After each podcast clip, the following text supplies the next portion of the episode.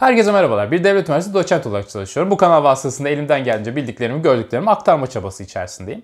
Aynı zamanda kanalın gelirlerini son dönemde bağışlayamıyor olsak da bunun bütün gerekçeleri topluluk sekmesinde yer alıyor. Normal şartlarda bütün gelirleri de bağışlıyoruz. Hangi kurumlara bugüne kadar bağış yaptığımızı da yine topluluk sekmesinden görebilirsiniz kanalı. Şimdi kanalımız büyüdü ve tabii ki çok fazla dikkat çekmeye başladı. Siyasi olarak da dikkat çekti çok ilginç bir şekilde. Yani ben gerçekten bu kadar takdir edilmek beni artık şey yapıyor, utandırıyor. Ee, şunu bir söylemek istiyorum bu yüzden videoya başlamadan. Ya ben hakikaten siyasetle ilgili bir şey yapmayı hiç düşünmüyorum. Yani aklımın ucundan geçen bir şey değil bu. Ee, dolayısıyla hani bu tür siyasi teklifler evet onur etti beni. Hakikaten bir şeylerin yapıldığını üst düzeyde de görülmesi çok güzel bir duygu. Ama siyasetle ilgili bir şey yapmak gibi bir şeyim yok, e, isteğim yok diyeyim. E, bunu bir başta şöyle bir açıklamak istedim ki daha sonra bu tür unsurlar olduğunda en azından hani e, belki izleyenler olsa hiç baştan teklif gelmese belki daha güzel olacak diyebilirim. O zaman konumuza girelim. Konumuz ne? Bugün konumuz güç biliyorsunuz ki ve az önce söylediğim her şey tabii ki kocaman bir yalandı. Beni en fazla babaannem arıyor üst düzey yetkili olarak. O da aradığında böyle bir heyecanlanıyorum çünkü babaannem aradığında bir kızıyor bana ilk önce. Dolayısıyla en yüksek yetkili görüşebildiğim kişi bu bırakın siyasi partileri falan. Peki niye böyle bir şey yaptım? Çünkü bu hayatta çok fazla yapılan bir şey. Lütfen sadece siyasi olarak düşünmeyin. Ben sadece siyasetten örnek verdim ama işte patron beni aradı, patronun yeğeni aradı, genel müdürle görüştüm, vali aradı, valiye danışmanlık yaptım. Salla abi bol keseden. Bunu çok fazla kişi yapıyor. Şimdi ben az önce o cümleleri kurduğumda 3 tane etkiye yol açtım izleyenler üzerinden. Bir, bir grup insan inandı ve vay be dedi adam siyasi olarak da birileri onu arıyor, bir bağlantı kurmaya başlamış. Bakın bir güç algısı yaratmaya başladı. İki, bir grup inanmadı. Ya sallıyor dedi ama arkasında bir soru işareti uyandı. Ya aramışsa abi? Ulan demek ki 100 binlik bir kan ulaşıldı mı siyasilerin dikkati çekiliyor gibi bir şey olmaya başladı. Yine bana bir güç etkisi yaratmaya başladı. Üç, hakikaten hiç inanmayanlar oldu. Ya çok sallıyorsun diyenler oldu. Bunlar hiçbir şekilde inanmadı. Ama şimdi Birçok insan hayatta yaptığı bir şey size söyleyeyim. Ben bunu uzun süredir sürdürsem bu stratejiyi. Ki dikkat edin az önceki bu videoyu açarken başlığı da görmenize rağmen kimilerinize bir şüphe uyandırabildim. Hiç başlıkların bu güçle işte yalanlarla ilgisi olmadığı bir videoda ben bu konsepti sundum. Ya aradılar beni gerçekten hiç istemiyorum lütfen özürlerimi kabul edin falan diye böyle güya beni siyasi liderler arıyordu ben istemiyormuşum araya ayağına girdim. Şimdi hangi siyasi lider olduğunu bahsetmiyorum zaten. Hangi siyasette, hangi konum olduğu hiçbir şey. Ya şey belirsiz ama birileri beni siyasetten arıyormuş gibi yapıyorum. Arada tweet atıyorum falan. Ya yine ısrarlar devam ediyor ama gerçekten düşünmüyorum. Lütfen özürlerimi kabul edin. Arada milletvekilinden gidiyorum randevu alıyorum. Abi bir sürü milletvekili var zaten. Arada denk gelsin birkaç tanesini alıyorsun. İsteyen görüşebiliyor sorunlar ama. Gidip orada bir isim çektiriyorum milletvekilleriyle. Diyorum ki işte bilmem ne milletvekilimiz beni karşıladığı için çok da bak. Hepsi yalan abi. Hiçbir gücüm yok. Kimse siyasete benden bir şey beklemiyor. Ama kendime bir yalanlar üzerinden güç kurgusu oluşturuyorum. Şimdi bu hayatta çok fazla yapılan bir şey. İş yerlerinde de yapılıyor, gerçek diğer siyasi alanda da yapılıyor, organizasyonlarda da yapılıyor, sivil her yerde var hocam. Hayatın her anında var. Görürsünüz zaten bu tipleri. Onunla görüşmüştür, şundan telefon almıştır, şöyledir. Şimdi bu aslında bize güç teorisinin çok önemli bir şeyini söylüyor. Çünkü bu işe yarıyor dikkat edin. Biraz sonra yavaş yavaş videoda geleceğim örnekleriyle nasıl işe yaradığını. Güç teorisi şunu söyler bilimsel olarak. En önemli özelliği gücün şudur. Sizin gücünüz güç algınız daha doğrusu arttıkça ve insanlar o gücün sizde olduğuna inanmaya başladıkça gücü kullanma olasılığınız azalır. Yani bu ne demek? Bu şu demek. Benim Murat abi vardı bir tane milli güreşte Ecevit'in de korumalı yapmış. İri yarı bir adam. Böyle ben de o zaman küçüktüm işte babamın arkadaşıydım Murat abi. O ve bazen babam da onlarla buluşmaya beni götürürdü. Murat abi bir gün şey sormuştu böyle hani gözümde büyüyor ya. Murat abi demiştim sen kaç kişi dövdün kavgada falan. O da demişti ki Osman ben hiç kavga etmedim. Nasıl kavga etmedin ya? Bak inanamamıştım. E çünkü ne zaman kavga çıksa adam şey yani iri yarı olduğu için millet bulaşmıyor yani. Kavga çıkacak aşamaya gelmiyor. Çünkü gücün onda olduğunu ve dayak yiyeceğimizi biliyoruz. İşte o yüzden o adam hiç hayatı boyunca belki hala öyledir bilmiyorum artık durum nedir. Hiçbir zaman kavga etmek zorunda kalmamış. Halbuki senin benim gibi tıfıl adamlar bile zırt pırt kavga ediyor. Ben küçükken hatırlıyorum lisedeyken haraç keserlerdi kavga etmek zorunda kaldım. Ha bıçak çekerdi kaçardın. Neyse oraya çok girmeyeyim ama kavga etmek zorunda kalıyorduk biz senin benim gibi adamla. Bu adam hiç kavga etmek zorunda kalmadı. Niye? Gücün çünkü onda olunduğunun bilinmesi kavgayı engelleyemiyorsun. Bu gerçek hayatta da iş hayatında da böyle. Ya adam der ki işte ben patronun bilmem nesiyim. Belki değil ya da patron hiç tanımıyor.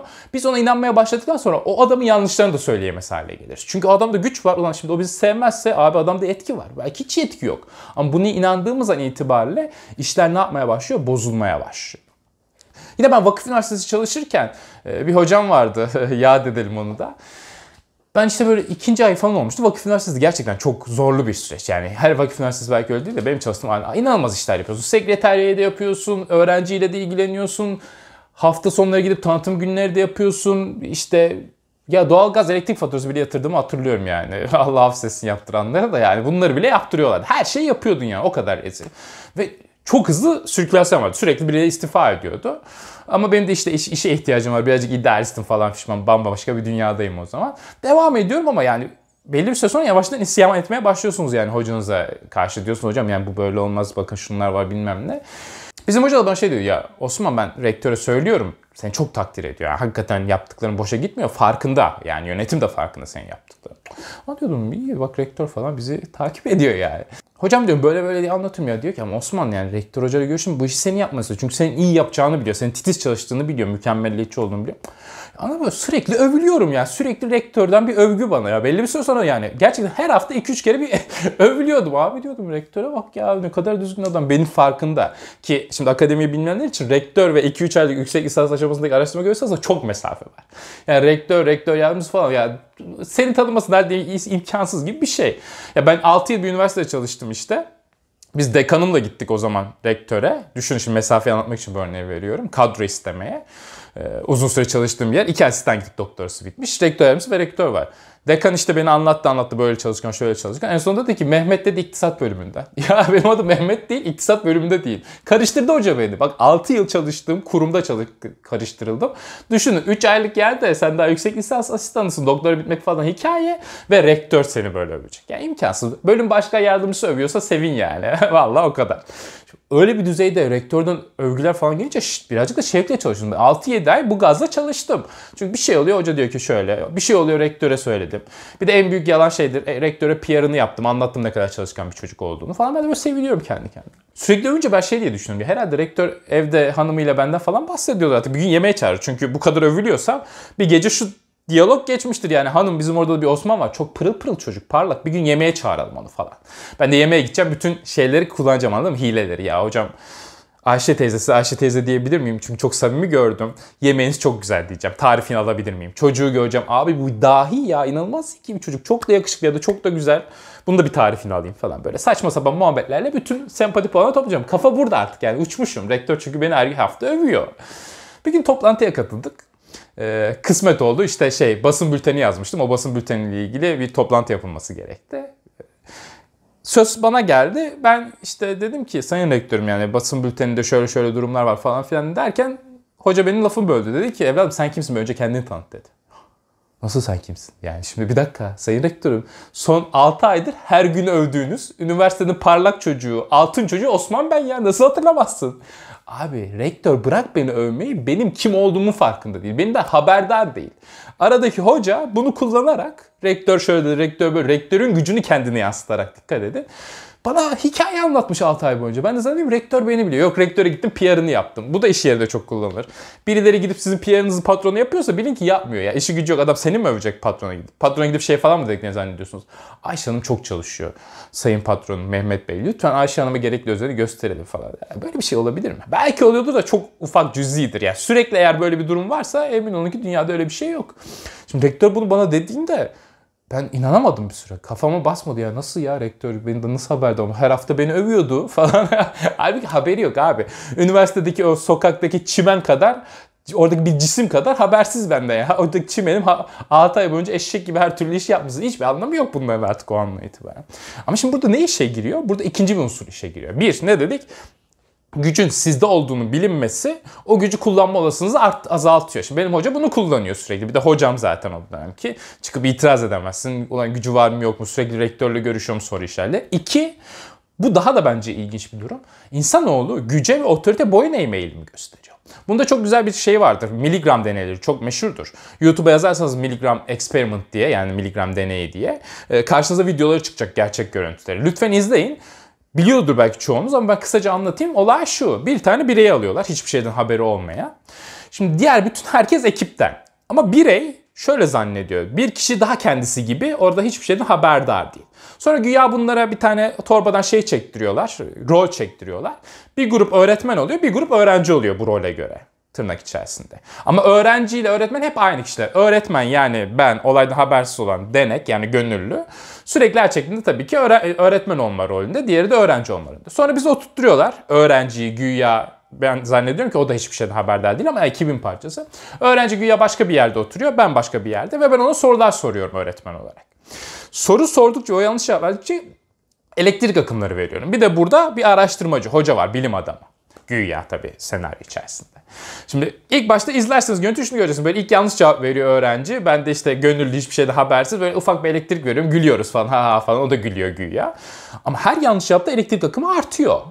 Şimdi belli bir süre sonra karşı taraf tabii ekipten olduğu için rol yapmaya başlıyor. Aa çok canım acıdı yapma devam etme falan diye bağırıyor. Haykırıyor acı çektiğini söylüyor.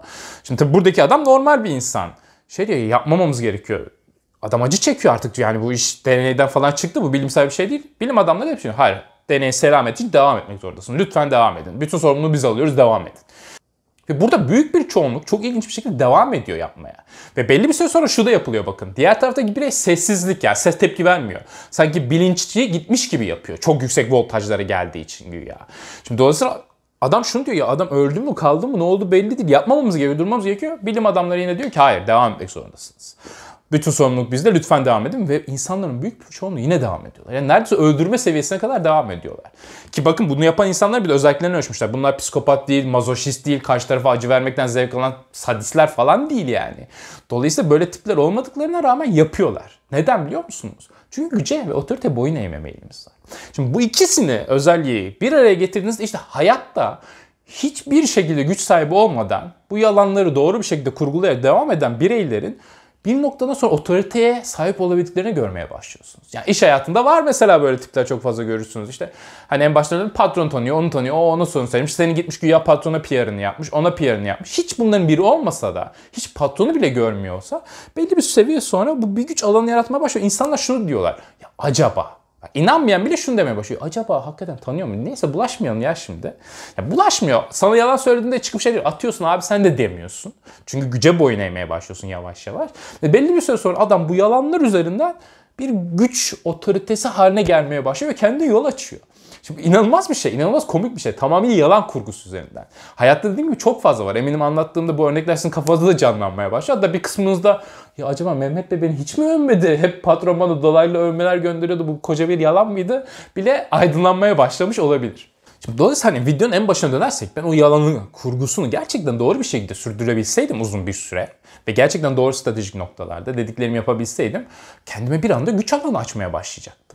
Ve şurada şöyle bir şey daha var. Hayatın gerçeğini indirgediğinizde şunu göreceksiniz. Atıyorum ben valiyle görüştüğümü sallayıp duruyorum. Vali beni aradı. Vali bana danıştı. Vali yardımcısı aradı. Gel Osman'cım dedi senin değer fikirlerini ihtiyacım. Atıyorum abi bunu doğru kurgularla atıyorum çevremdeki insanlara. Ya da isim vermeden internet ortamı çünkü isim vermeden işte siyasi partilerden aranıyorum. Ankara'dan çok önemli birisi beni aradı. İstanbul'dan şöyle oldu. Bilmem nereden ilçe başkanlığından ismini ver ve aradı falan deyip güç olguları. Şimdi bu senaryolarda hayatın gerçeğinde bir de şu var. Ben valiyle ilgili çevreme atıp tutuyorum. Çevremdeki bireyler büyük ihtimalle valiyle hani gidip ya bu da böyle diyor senin hakkında diyebilecek seviyedeki insanlar değil. En fazla senin benim ve benim çevremdeki insanlar en fazla vali 15 saniyede bir proje anlatmaya çalışıyor. Hocam valim benim projem vardı dersin çıkarsın o kadar. Eğer bunu çevremde anlattığım insanlar bunu sorabilecek kadar valiyle zaman geçirebilen insanlarsa zaten ben zekam gereği o adamın kim olduğunu anlıyorum. Bütün bu kurguyu yapabilen bir insan olarak. Ona bu yalanları atmamaya başlıyorum.